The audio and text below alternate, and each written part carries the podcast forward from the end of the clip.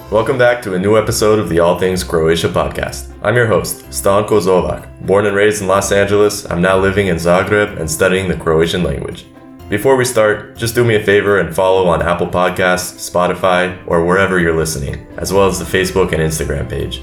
In this series, I'll be talking with people both in the homeland and around the globe who have connections to Croatia. We'll hear from startups, returning diaspora, musicians and athletes, and the biggest Croatian celebrities that will return my calls. But enough about me. Idemo dalje, and let's get started. All right, welcome back to the podcast, everybody. Uh, in this episode, our special guest is Ante Kvartuč. Uh, Ante is from San Pedro, California, and is the founder of CroatianSports.com, which is a website dedicated to uniting Croatian fans around the world. Uh, today, we're going to talk about how that got started, where it's at now, and hear about some of the Croatian sports legends interviewed over the years. Uh, Ante, thanks for coming on the podcast. Stanko, my my pleasure, my man. Uh, appreciate the time and appreciate everything you know you're doing uh, out there in the Domovin. I know you're in Zagreb right now. Yeah, yeah, I appreciate it. Where are you at right now? I am. Uh, I live in Redondo Beach, so I, I, I split my Croatian cultural duties in between uh, San Pedro and, and, Los Angeles at Sveti Antes. But uh, uh, I, I got out of San Pedro, live live in beautiful Redondo Beach, California. That's where the uh, the Croatian sports operations are uh, headquartered. Mm, yeah, it is beautiful over there. I wanted to ask you. Um, about the LA or San Pedro community because I definitely seen you a couple times at you know St. Anthony's over in LA, but I know on your bio um, it says you're from San Pedro on your website CroatianSports.com. You know, you kind of mentioned you split your time between those communities. Yeah, definitely in the in, in the beginning years ago. Um, you know, as a kid, um, you know, my mom and my mom and my dad, their house was three blocks away from the from Hrvatski Dom in San Pedro. So you know, for the festa and for you know, whenever we had a, a, you know a baptism or anything like that, like that was home base growing up. And you know, for the street parties, I'm sure you've been to many street parties in San Pedro where they close the street down and um, you know they have the bands and the chivapa and all that stuff. I mean, that's that's where I grew up. I grew up, you know, doing Croatian language and, and learning Kolo at, at Mary Star um, Catholic Church, which is also two blocks away from from the dome. So I I grew up there uh, and then, then you know, as I as I moved to moved to Redondo, which is about 15 miles from from San Pedro, um, started talking to to some of your good friends. I know you know them well. Uh, uh, the Svetkovic brothers, Johnny Nick, mm-hmm. Mr. Petar Repar, Zora in in uh, in in downtown LA at Sveti Antes.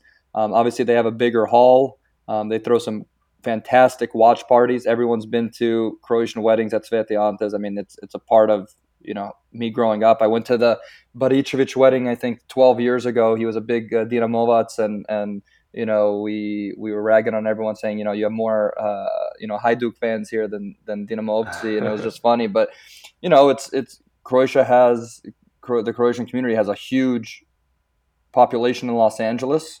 Uh, but I've also learned it's it's nowhere near that of Toronto or Australia, and um, you know that's something I always love talking about. But it's it's I've always loved kind of combining the cultures and connecting them if I could, um, and that's kind of my main mission statement with with this website. Not just talking about sports, but like we have Croatians all over planet Earth. And I always felt growing up like we've always been kind of disconnected. I always hear like, "Oh, Toronto's having this awesome party down in Canberra. They're having um, this 5,000 person uh, Croatian uh, uh, tournament and stuff. And I'm like, what's going on? Like, what, how do, how do we get a piece of that? So, um, yeah, my roots are definitely in San Pedro. Um, for the last couple years, um, especially during the 2018 World Cup with the Svetkovic brothers and, and Repar and everyone down there at, at Sveti Antes, um, you know, we've called that um, our, our, our, new studio when big games are going on. So um, a big thank you to, to them for, for welcoming Croatian sports to that. Mm, yeah, definitely something special going down at uh, Sveti Antes over there. one of my favorite places.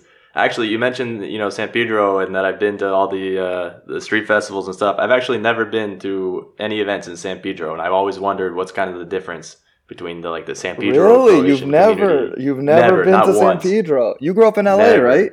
Yeah, Pasadena. Well, Arcadia, Pasadena. Uh, you might as well be on the moon then. You might as well be on the moon. That's a, that's three hours from from San Pedro in LA. Yeah, um, with traffic.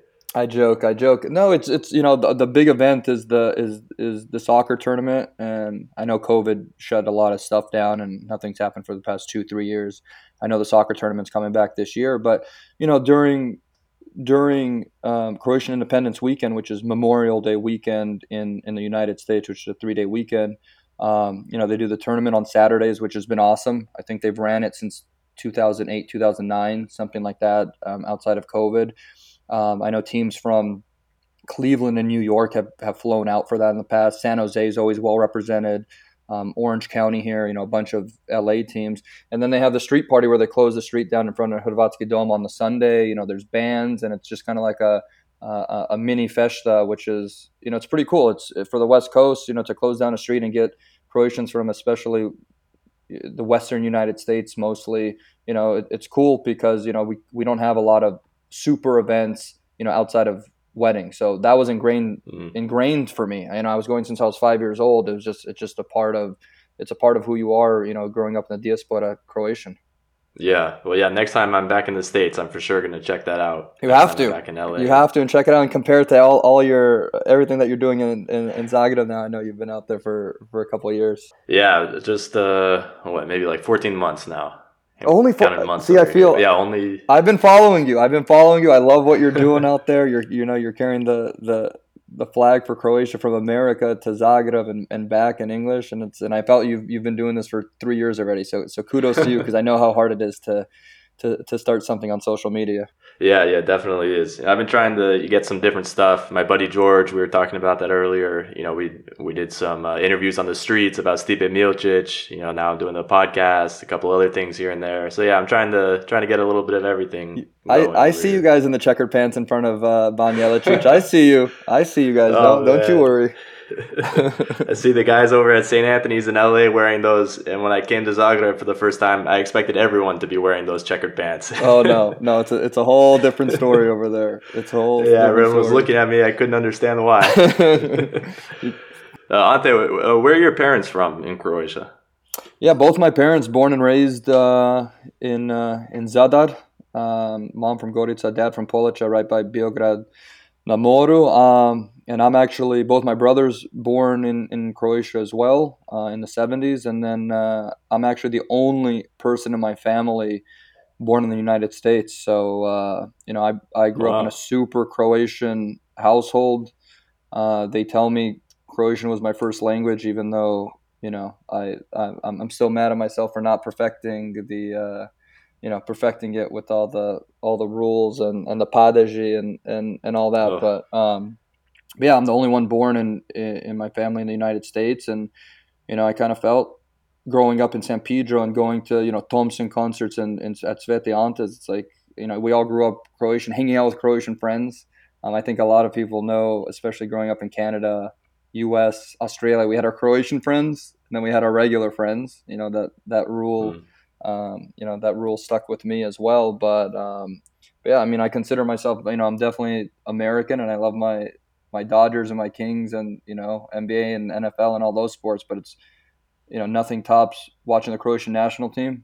I haven't missed a game since 2005, I believe, friendlies, anything like that. Wow. But but it's you know we're Croatian. I'm, I'm I just booked my tickets for for Croatia this summer last night um, because of COVID. I haven't been there for for two years, which is too long. I usually go every summer. Um, mm-hmm. Or you know for Božić or whatever, um, but but yeah, I mean, I I grew up Croatian, and this is my team. And when people tell me like, "Oh, do you follow the American, the U.S. national team or anything?" like that, I go, I go, come on, guys, come on, guys. It's it's it's Vatreni or bust. So, yeah, my parents are from Zadar. It's which which means I'm spoiled growing up because I get to hang out on on you know in Dalmatia for the summer. So, no complaints from me. Mm, yeah, is that where you'll be this summer when you come over? Yeah, I might go visit some some family in Zadar, but uh, I'm gonna go take uh, take the girlfriend, the new the new girlfriend to uh, to Croatia for the very first time. She's excited, um, but we're gonna start in in Dubrovnik. She loves her uh, Game of Thrones, so we're gonna go hang out with some friends in Dubrovnik and start there, and and uh, maybe we'll, we'll go up north towards Makarska to Split and, and back to Zadar, but that, that that all has some later planning. I don't have a report for you on that yet. yeah, I'll have to get the itinerary later. It's supposed to be a good year for, for tourism over here, so it should be a lot of people. Um, you know, before we sort of get into CroatianSports.com and how you started that, uh, I want to ask if you could talk a little about the, a little, give a little background about yourself. You know, where you started writing. You know, sort of your journalism career, how that took off. Yeah, so my my my brother Branimir, um, a lot of people know him in, in the in the Croatian community. He's he's based here in LA. Um, he used to actually shoot for for Cropix uh, in Croatia. He's a professional. He's been a professional photographer for over 20 years, and he lived and he moved back to Zagreb and and uh, Dubrovnik for two to three years uh, around 2010. So kind of on the same path that, that you did, went back back to Croatia to to work. But he was a professional photographer here in uh, in LA. He's 14 years older than me, so he's almost like a big brother slash you know father figure in my life. But when I was in high school. Um, he he had me put in an application for the Daily Breeze, and the Daily Breeze is a pretty large newspaper here in the South Bay. Uh, covers San Pedro, covers Torrance, covers Manhattan Beach, Redondo Beach. Has about a hundred thousand person circulation to do video game reviews while I was in high school. So I wrote a good review. Um, uh, they they sent me video games all the time. This is back with like the N64, the PlayStation 2, those those kind of games. And I would write an article that would be on a main page of a paper that had that went out to 100,000 people in the South Bay. And that kind of got me into writing, into expressing my opinions, um, all that stuff. I used to go to the E3, which is the largest video game conference in in Los Angeles. It has over 50,000 you know video game developers and nerds. And and it's me this little tiny croatian guy you know like around with his pen and paper and camera walking around. And i think that's kind of where i, I kind of got my my grit to you know i belong here my opinions valued. Um, but it was it just it was always fun writing opinion pieces. It was it was it was fun, kind of expressing my opinion, saying you know what I like about something, what I don't like about something. So I think that's what kind of got me into into writing and expressing my opinions. And you know, with Croatian blood, being a good critic because we're all good critics, right? yeah, absolutely. You know, now when you say video game critic, that's you know they're shipping you the game and you you're you have to go and play the whole thing and then yeah. write a piece about it. Yeah, yeah. As a as a 14, 15, 16 year old and in uh, in high school, they would send me the game. They'd say, you know, write this in in a week. Give us your opinion. Play the game, and, and you have a deadline of a week, and you know it teaches you about deadline and being on time.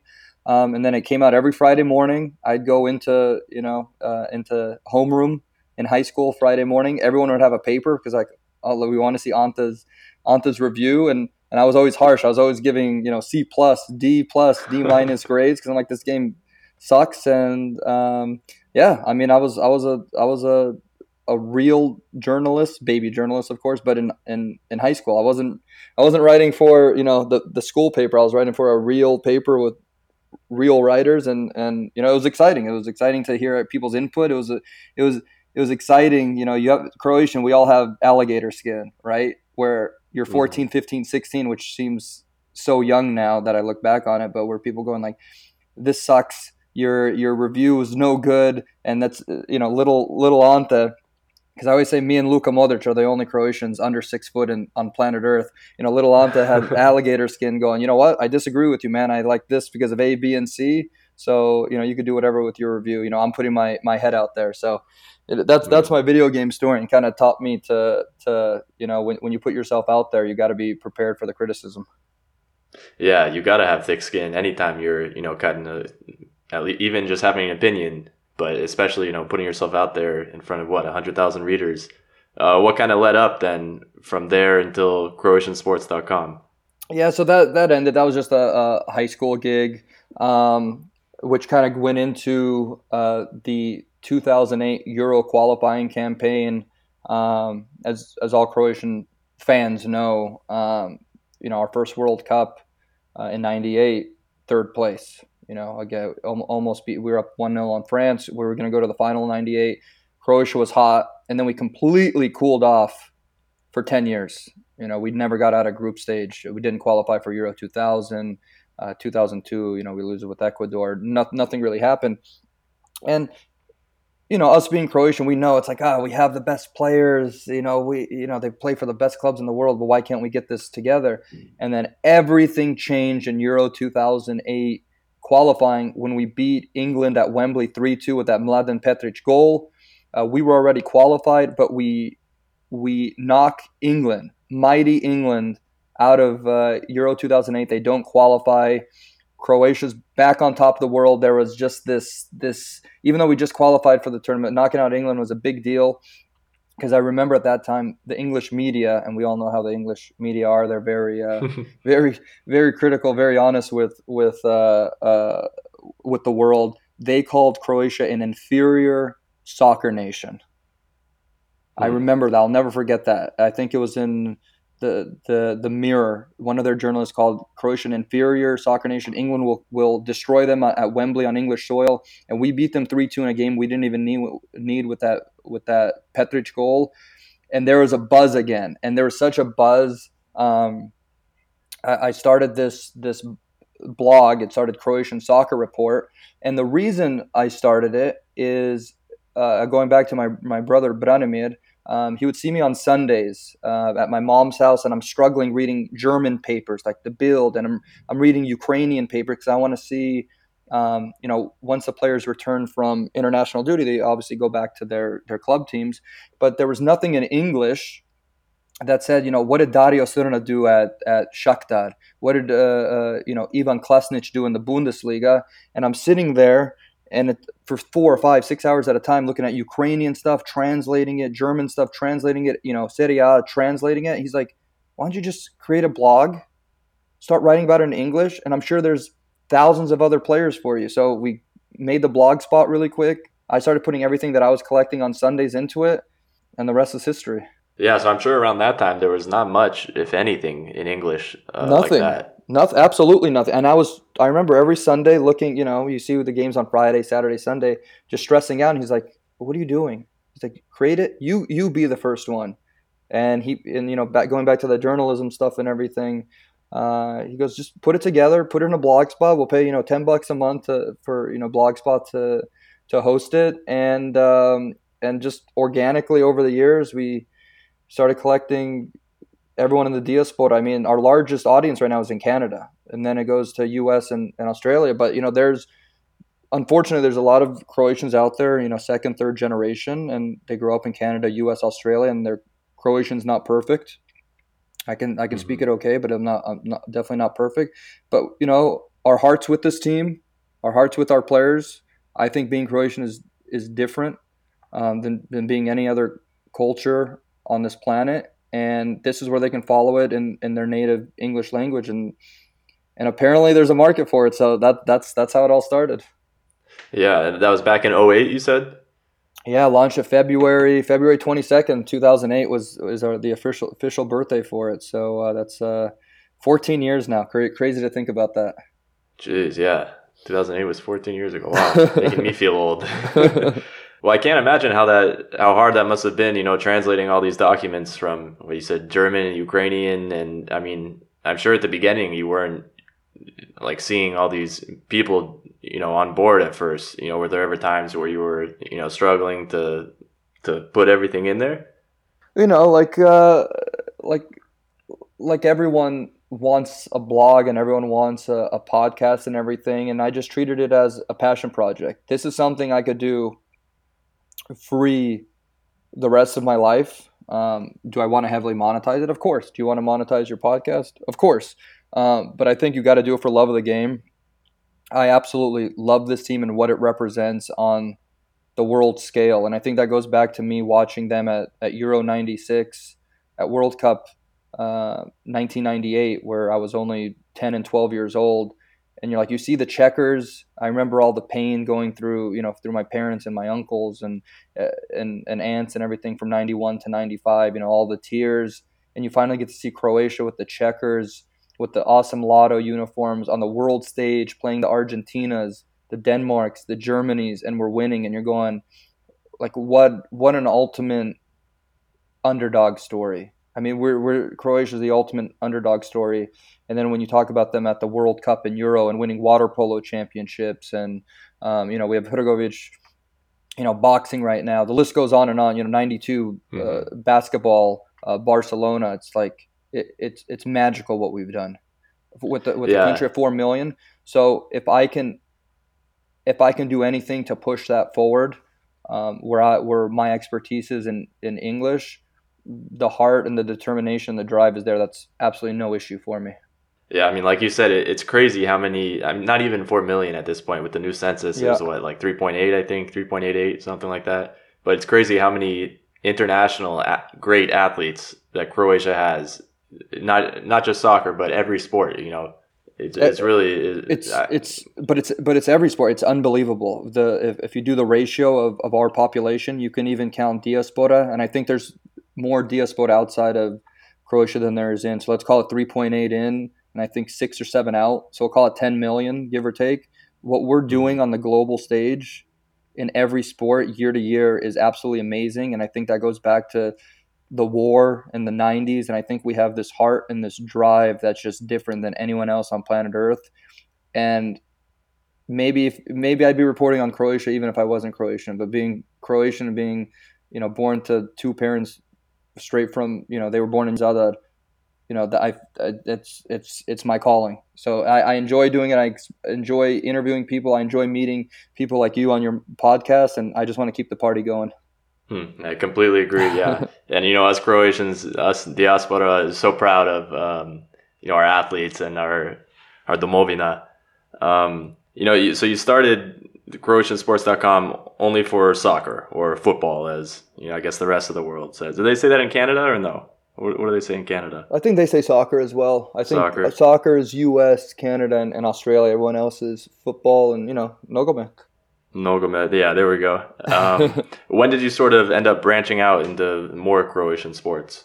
Uh, the original name of the website, the blog, was Croatian Soccer Report, and I think we kept it. We kept it for two, two and a half years. But what happened was our big breakthrough was, I, I believe it was 2010.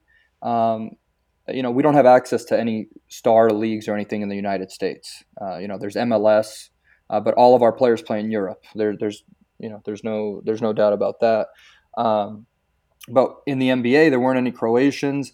Um, but at the time, Andrew Bogut was playing with for the Milwaukee Bucks, and we're like, oh, this is the only Croatian guy playing in North America. We reached out to the Bucks um, and the NBA, and they're like, yeah, when he's in town in LA, come by and you can do a 30 minute interview with him. And we're going, are you kidding me? Like just these guys that have this blog and just writing about Croatian soccer. Um, and we go down there and we interview him, and Andrew tells us like he's just like just like my story. He's born in Australia, but to two very hardcore um, to a hardcore Croatian uh, family. Uh, he said he almost got wooed by Croatia to play for the Croatian national team, but but he stuck with Australia. But you know he has a, a Croatian Grb tattoo on him. Like he's Croatian. He just played for Australia. So we talked to him, kind of put us on the map with our first interview. You know, you start getting taken a little more seriously. But the guys at the NBA are, are like, hey, like you're at the NBA, you're here at a basketball game, but your Croatian soccer report, uh, what's not matching up here? Um, uh-huh. And, you know, we, we, you know, talk about, you know, I was Cilic at that time and Ančić and in, uh, in tennis and, um, and it wasn't just soccer. We would talk Olympics, water polo. And then I go, okay, we got to branch out because we can't look like kooks out there going to water polo, going Croatian soccer report. doesn't match up. Uh, did a little bit of a rebrand, did a CroatianSports.com. Um, and, and since been and since then it's been CroatianSports.com uh, where kind of we get to talk about anything Croatian sports related. You know, now that sounds like something that that wouldn't happen today in today's day and age. If you just reach out to the NBA, NBA say, "Hey, I got a blog. Can I interview one of your players?" Like, I feel like no way now nowadays that happens. How nervous were you in that first interview? Incredibly, incredibly nervous. Um, I look back at that video, and it, it's a sense of you don't belong there. It's like you're talking to, and again, I'm five foot eight. You have this seven foot one center Andrew Bogut that's taller than me, yeah. sitting. Um, you know, it's after a game. He just showered, and you're literally right next to him in the locker room with all these NBA stars. I remember Jerry Stackhouse was there, who's a semi NBA legend. And you're just shaking. You're making sure the camera's on. I'm literally reading a paper. I'm not even looking him in the eye. Um, trying to make a couple jokes. I think it went okay, but absolutely incredibly nervous. You see all these. Uh, it was at a Lakers game, so you see all. Uh, you know, Kobe was in the next uh, locker room. Um, you know, you're just this kid in your 20s in, in an NBA locker room going, "Oh shit!" Like how the hell did I get here? And uh, you know, you either you gotta eat the nervousness or or not. But you know, I was nervous for probably my first 20, 30 interviews, and and now you you just kind of know that you belong there, and you you belong with the with the big boys and girls. Hmm. You know, I want to give you a, a, chance to name drop here now, and ask uh, who else have you interviewed? Who are some of the the highlights? Oh, I know what my number one is. Um, number one's Luka Modric, and, and I can I can kind of get to that in a second. But I think the the coolest thing the website has ever done was outside of politics. Outside of politics, I got so much. I got in so much trouble for this, but it was when Croatian president Josipovic was in LA. He was at UCLA doing whatever, something political, doesn't even matter. And there's all these Croatians there. We went there. We went there with the team. Um, see if we can pop him a question. That was a time that Croatia and the Vatreni, the the Savez, only played, and I think it was 2010 or 2011, only played at Maksimir in Zagreb. No, they never played in Osijek, never played in Rijeka, never played in Split, nothing. It was just Maksimir, Maksimir, Maksimir. And we talked to him like, "Hey, are you a soccer fan?" He's like, "Of course I'm a soccer fan." He's like, "Oh, we know you're based in Zagreb, this and that." And I asked him in the most broken Croatian. I think I didn't even. uh, I, I, think I, I, addressed him as as uh, T and, and not V, and, and I got I got crushed by everyone. Everyone just palming, going, "Ante, what you just you just what are you buddies with the Croatian president?" I go, "Ah, shit! Like, what did I do?" um, but we asked him like, "Hey, when when's when's the Croatian national team gonna play in in Split at Poljud? Like it's Dalmatia, it's Poljud. It, it'd be rocking." And he he says tongue in cheek. I don't even know if he thinks he was on camera because I just had my iPhone up. He goes, "Pa pa znamo da ima malo mafia doli u, u Splitu." He's like, "We know that there's uh-huh. mafia down in Split, so they can't play down there." And everyone just went, "What the hell did he just say?" We posted it, not knowing that it was like a big thing. We're like, a uh, hundred people see this, whatever. Croatian media picks this up.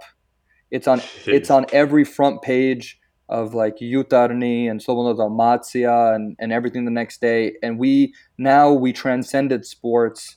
We transcended Croatian culture with one question with the president uh, uh, in Los Angeles.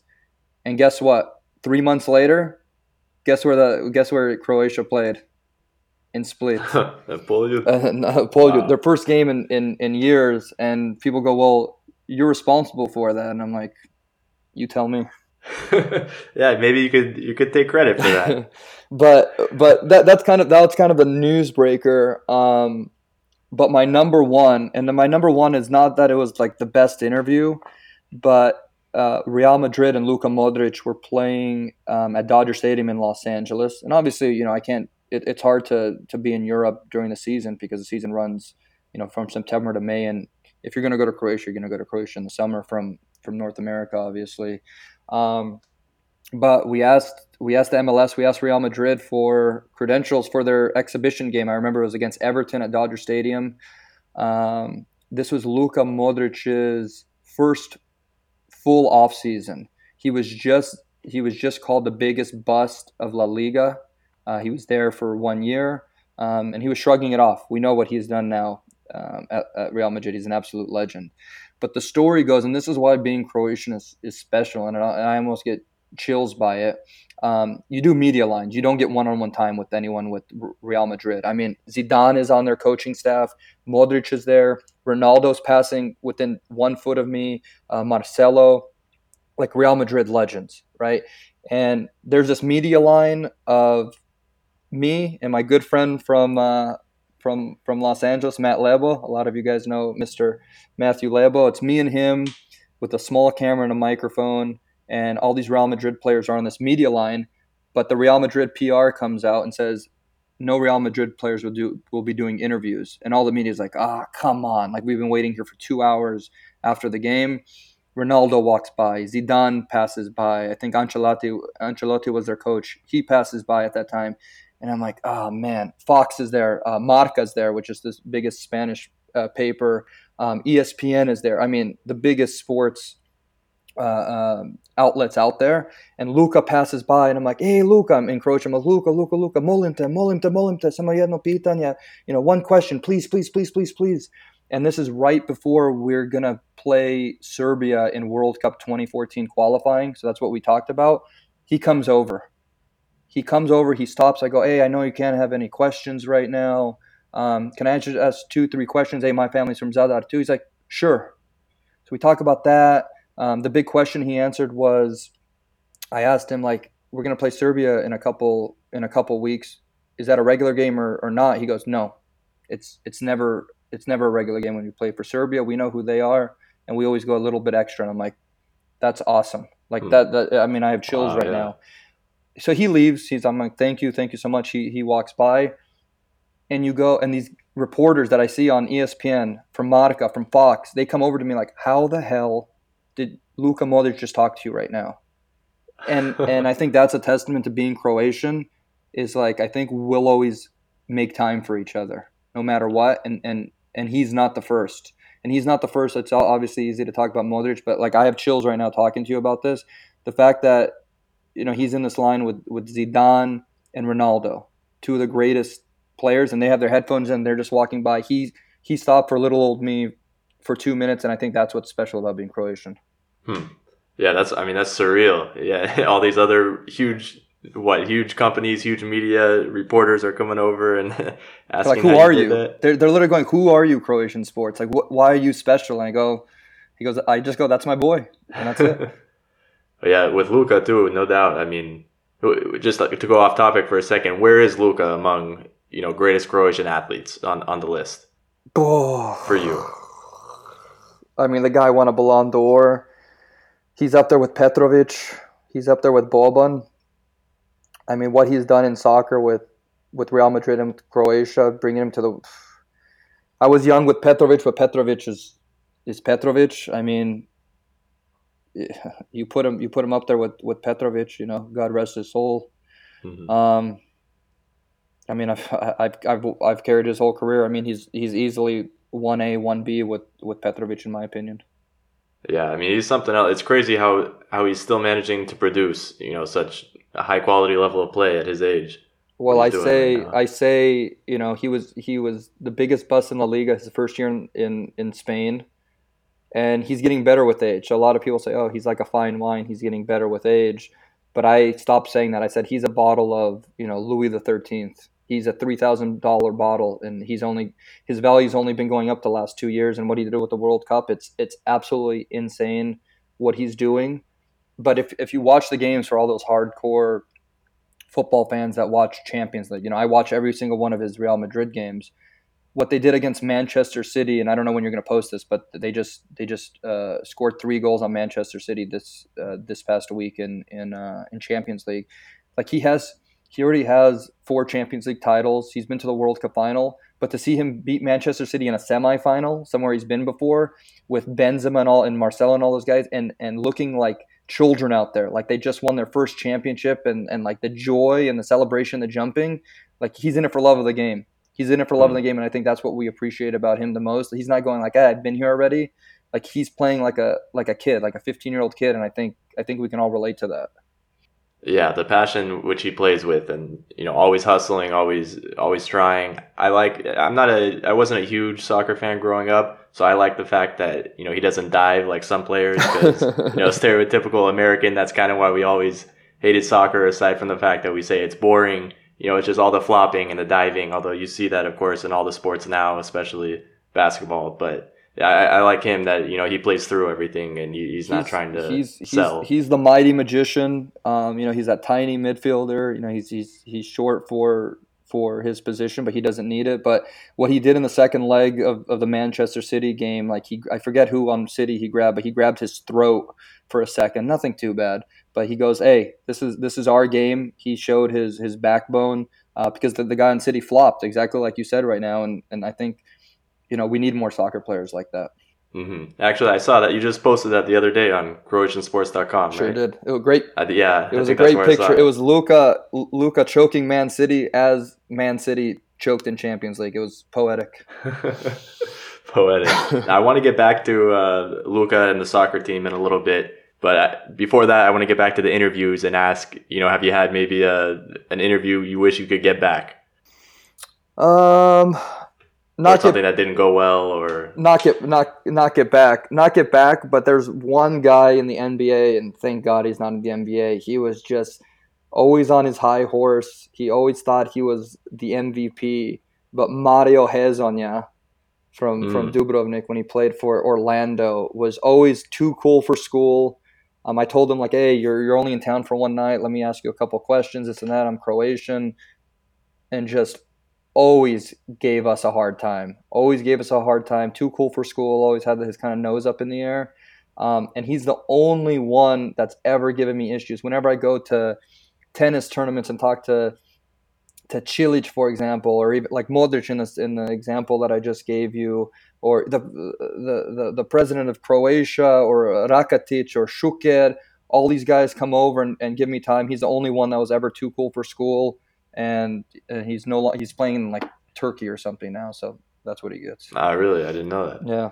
Huh. I mean, he, he wasn't. He was, I guess, sort of an, an average player in the NBA. He had that block against LeBron. I remember to to win some. I think it was a regular season game, but he blocked LeBron. I think that was maybe one of his biggest highlights. Yeah, he had. That was about it. That was his highlight reel. But he was too cool for school. He, I think he was a top five or top six pick a couple years ago, but he did nothing with it. And I think it was attitude. He, I think he just thought he was better than he was.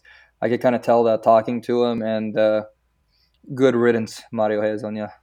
well, you know that kind of got me thinking. Speaking about you know high round picks, about uh, Dragan Bender. Whatever happened to him? Is he still in the NBA? I don't think so. I, he was he got picked I up by didn't the, follow. I yeah, I think he was with the Bucks last time I talked to him, but but he really he really didn't he really didn't do anything. I mean, look, Bogdanovich is is old, but he's he played well this season for Utah Jazz. Mhm. Zubac in, in LA is kind of doing what he's supposed to, but we just don't have that that that star star player. We haven't had a star player since you know Toni Kukoc, Dino Rađa, and and Petrovic, and all three of them are in the NBA Hall of Fame. Hmm. yeah.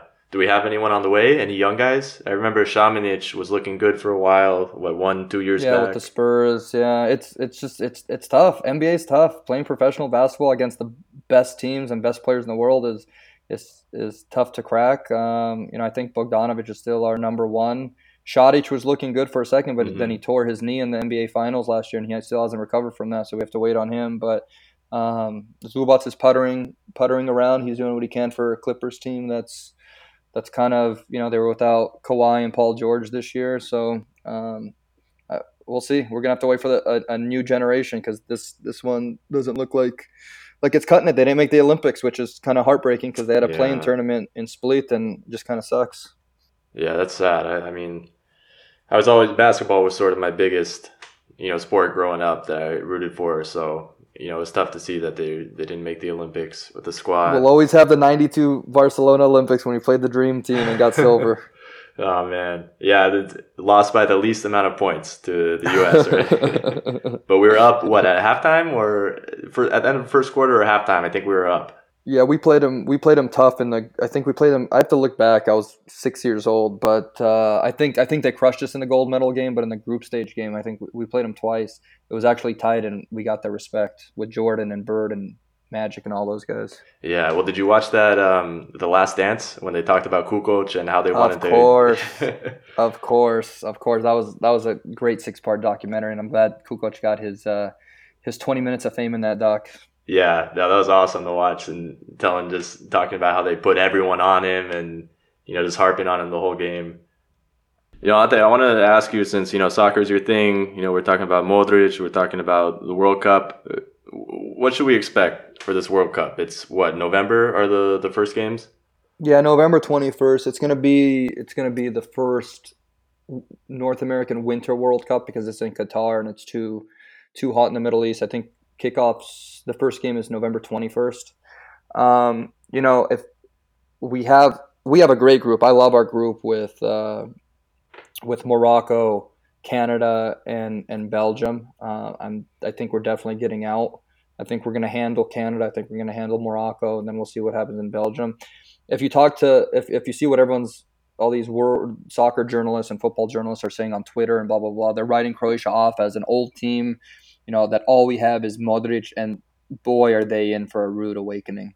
Um, we have Modric, who's still playing lights out, probably the best holding midfielder in, in the world right now.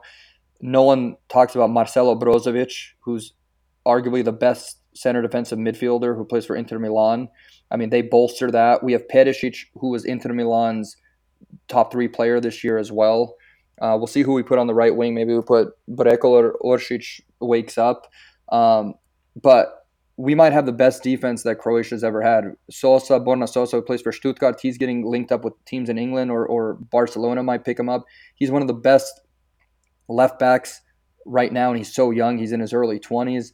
Um, no one's talking enough about Joško Gvardiol, who's 20 years old, and he's going to get picked up by someone huge. I mean, he's going to be a rock back there.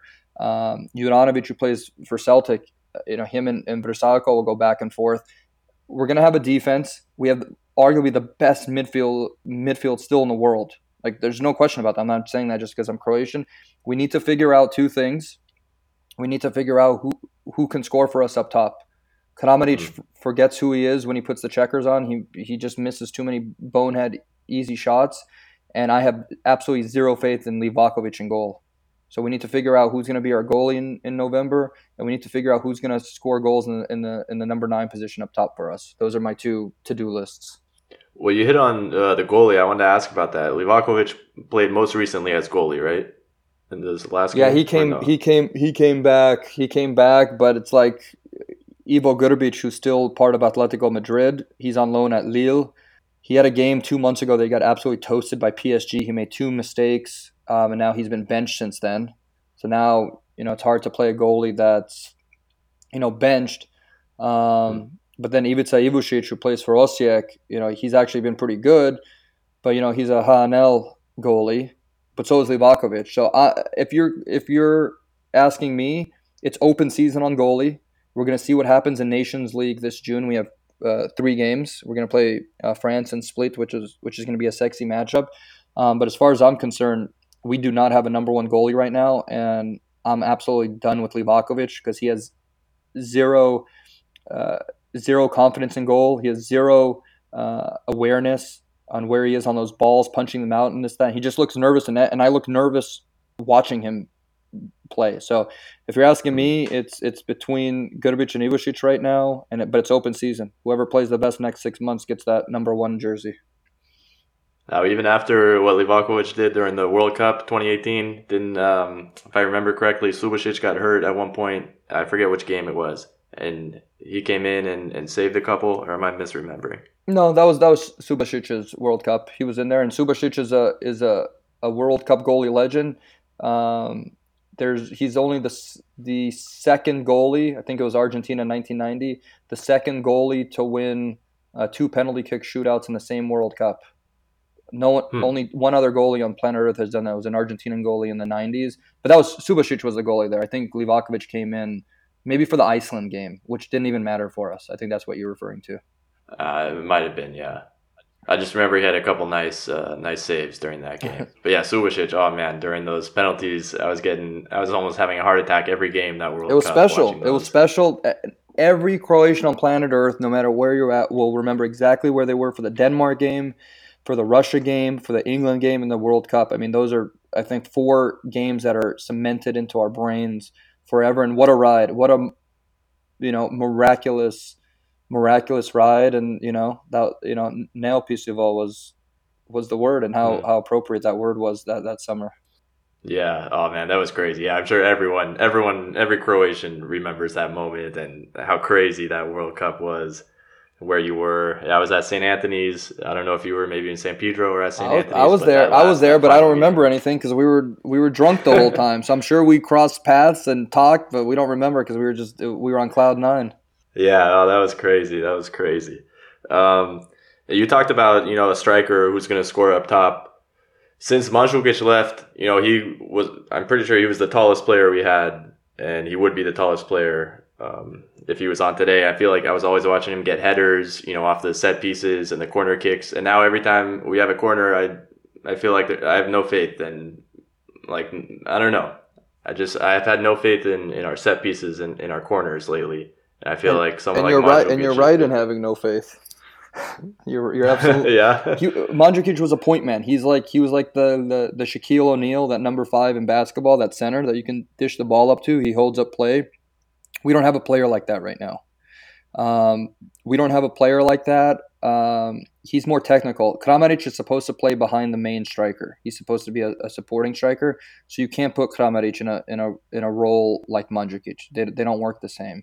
We've dabbled with Pasalic up there, um, but more importantly, we have this striker coming up, uh, Roko Simic. Uh, he's the son of of, uh, of Dario Simic, who's a Croatian legend, been capped 100 times. He's playing for for Salzburg right now uh, and Liefering, that's their feeder club in Austria. Still young, only 18 years old, but he has a nose for net. I want to go on record right now to watch out for that guy. Um, and one one thing I want to say on that point, I want to give a huge shout out to to my my U21 team. I have these guys on the website, and and and one thing I want to say about this website to everyone out there is it's not my website. I, I write the majority of articles out there and and and I probably have the most FaceTime because uh, interviews are so di- difficult. But it's everyone's website. I have if Stanko tomorrow, if you said I want to write a piece on Croatian basketball or Croatian soccer, the floor is yours. Mm-hmm. And that's what I want everyone to know is, you know, it's not just me, it's it's these I have a crew of 10, 12 guys that are writing, uh, but big props to to my boy Marcus in Montreal, who I've never met, and and Croatia U14 they for the past two two three years have been saying the Simic striker is going to be the real deal. They said two years ago that Joško Gvardiol is going to be a beast, and that's happened so far. And for everyone to watch out for Luka 2.0. Luka Sucic plays for Red Bull Salzburg right now. The guy is absolutely lights out. So, so going back to your question about the World Cup and, and everyone calling us old, we're going to have a third golden generation just around the corner. It's not going to happen at this World Cup, um, but we're going to be in good shape. Uh, looks like he, he's not getting the job done, but we're gonna we're gonna have a, another real striker uh, with Simic, another midfielder with Sucic. We're gonna have a world class defender in Gvardiol, and then we have this guy uh, Petar Musa. Uh, he's in Portugal right now. He's scoring goals almost every week for the past three months. He's been getting no love, but Dalic needs to bring him up for UEFA Nations League games this June. Uh, he might get picked up by Benfica this week. Um, but it's but it's a bright, bright future again. So for everyone thinking, oh, we we, we topped out in 2018, Nistina. Yeah, I mean, we definitely have another generation coming up and a lot of good young players. But I mean, that sort of poses a question for this World Cup: is is there maybe a lack of experience between those players, or something with chemistry? Maybe do you think that'll be a factor? No, but chem- for the young players. No, but they, they've they've all played with each. Sosa's already been integrated. Gvardiol's already been integrated. Like I said, we need to figure out striker position. We need to figure out goalie. Modric and Dalic, I think, finally are on the same page. Uh, you know, there's a lot of riffraff at Euro 2020 in the locker rooms between Brozovic and Rebic. That's a that's a, a conversation mm. for another day. The, the the locker room was split. It's something I you know I heard a lot of rumblings internally from the HNS that you know they, they tell me don't worry, don't talk about it. So I so I don't. But there was big problems inside the locker room during Euro 2020. So the fact that we made it to extra time against Spain was was great. But it's it's I, have talked to Davor Šuker before multiple times and taking politics and all that out of it. You know, he's he's a, a, a golden boot winner. He's arguably he's he's Croatia's best striker of all time, one of the world's greatest strikers of all time. And he goes he goes momentum's a real thing in a locker room. Uh, he goes, you know, you have to believe that you really can win, and it takes a little bit of luck to win the tournament. A lot of a lot of these guys that you talk to, they say you need to have a little bit of luck, whatever that means. But you know, you have to have a call go this way. You have to uh, have a call go that way. Is all that chemistry stuff? All that will happen later in the year. You're either going to be hot or not going into the World Cup, and it's too early for us to to do that. But we have the talent right now on this 24 man roster to win the World Cup. Absolutely. Wow. Yeah. Well, I was going to ask you your prediction, but it sounds like I just got it. Yeah, they, they can win it. Look, this they always say in sports, whoever they are, they they say you got to lose it hmm. before you can win it. And you know, France lost the final of Euro 2016 on home soil to Portugal, and then two years later they win the World Cup. Croatians, I think, not just players but the country go. We've been to the promised land. We've been to the World Cup final. Why can't we do it again? I think it's a it's a thought. It's a psychological piece. And I was in Zadar the day of the World Cup final. I watched that Forum um, at Sveti Donat, and and you saw Croatian kids wearing Subasic jerseys, Brozovic jerseys, Modric, of course. Um, but talking to little kids, they're like, oh my God, we're in the World Cup final, like 10, 12, 14 year old kids, because now we know it's possible. And I think once you know it's possible, you can do it again. So with Modric's leadership, with knowing that we were just there, knowing that it's attainable, knowing that the Vatreni were 90 minutes away from the from the World Cup lifting of the trophy in Moscow, we know it's possible. Maybe maybe 10 years ago we go, ah, it's we're not Germany, we're not Brazil, we're not Argentina, we can't win it. Now we know that. And I think belief, you know, they say Croatians have the, the strongest faith in the world. They say Croatians are more Catholic than the Pope. Now we know. We know it's possible, and this is this is absolutely going to be Modric's last World Cup hurrah. We have a good good group. We have the talent. We just need to put the the jigsaw puzzles together. Yeah, I mean th- that would be such a sweet redemption story, you know, to come back and win it this year. It's possible. It's uh, possible, my friend.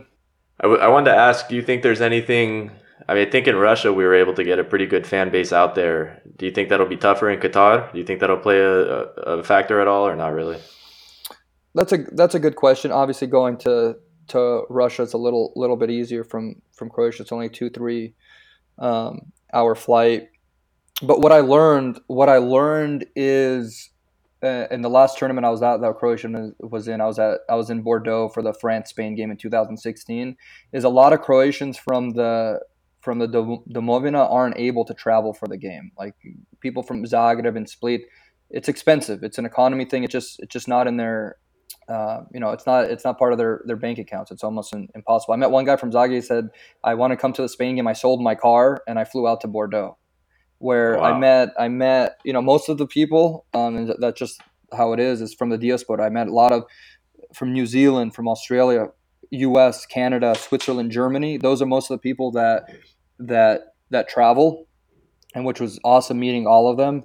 Um, but I think people will go from Croatia because we're riding hot and we're just coming off, you know, a World Cup final. Um, if they want to go, they're going to go. They're going to find a way. Um, mm. I don't know how I'm going to line it up. You know, it's, it's literally on the other side of the planet, but it's not the sexiest World Cup it's in Qatar. You know, Middle East just isn't the sexiest World Cup. You'd rather be in, you know, in England or in Germany or in Brazil or in Argentina. Um, that's a great question, Stanko. We will see.